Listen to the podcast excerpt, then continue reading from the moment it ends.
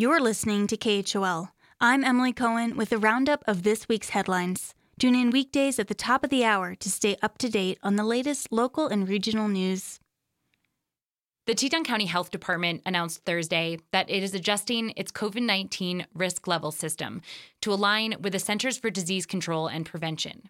That change bumps the county into the red, or high risk level for virus transmission.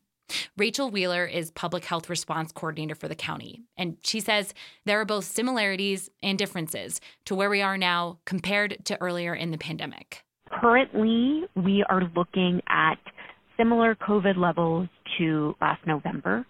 We do have vaccinations, um, which is great. And we know the preventative measures that work. Um, the other thing that is different now than before is, unfortunately, the Delta variant. It is much more infectious. As of Thursday, the county's two week positivity rate for COVID tests is 5.5%. 192 new cases have been reported in that same period.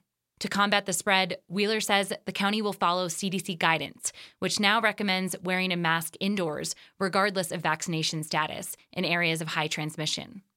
KHOL asked whether that means a new local mask mandate is coming. So at this time, um, there is no health order that has been um, submitted. It's possible that that could change, but at this time, no, there is no health order. Wheeler also reminds the public that while breakthrough infections among vaccinated people have been reported, the vaccines are doing a very good job reducing hospitalizations and deaths. Wyoming Congresswoman Liz Cheney introduced a bill Tuesday that would protect private landowners from Joe Biden's America the Beautiful Act. Also known as the 30 by 30 initiative, the president's conservation plan aims to preserve 30% of U.S. lands and waters by the end of the decade. But Cowboy State Governor Mark Gordon said in a press conference Monday that he doesn't necessarily support this effort. Wyoming has no use for a federal land grab, and we are very suspicious about the word conservation sometimes it can sound a lot like taking private property rights, and that is something that Wyoming will never accept. Cheney's bill would provide assurances to landowners, saying they wouldn't have to sell their land to the federal government in the name of conservation. But it would also essentially void all recommendations in 30 by 30 and allow for states to reject any recommendations from the presidential administration. It's unclear how much support Cheney's bill currently has in Congress.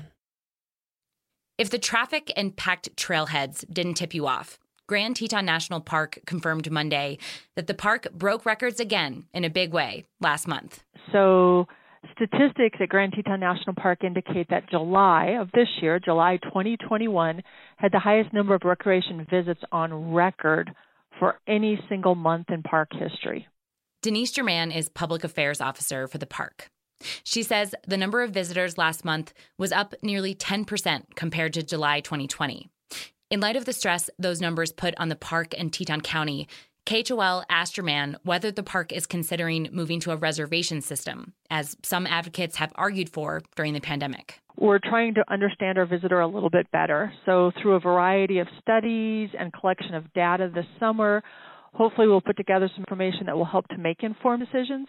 But at this point, all we're doing is looking at our visitor and, and looking, you know, where they go, how they travel through the park, where they're coming from, what the demographics are, what their expectations are when they come to the park.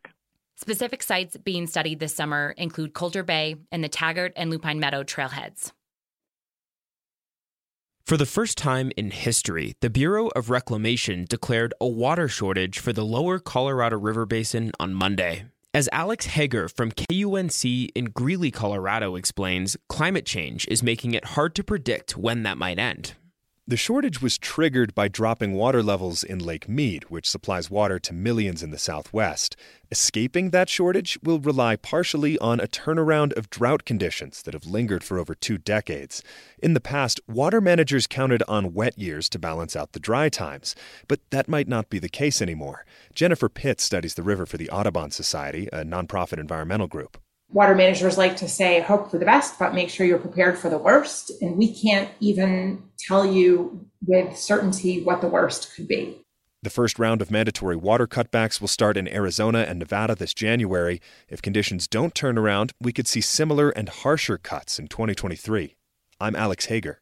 Wyoming is not in the lower Colorado River Basin and so won't be directly affected by the declaration. But reservoirs the Cowboy State pull from are at record lows, and the majority of Teton County is currently facing severe drought conditions. This has been the weekly news roundup from the KHOL News Team, Will Walkey and Kyle Mackey. I'm Emily Cohen for listener supported KHOL Jackson.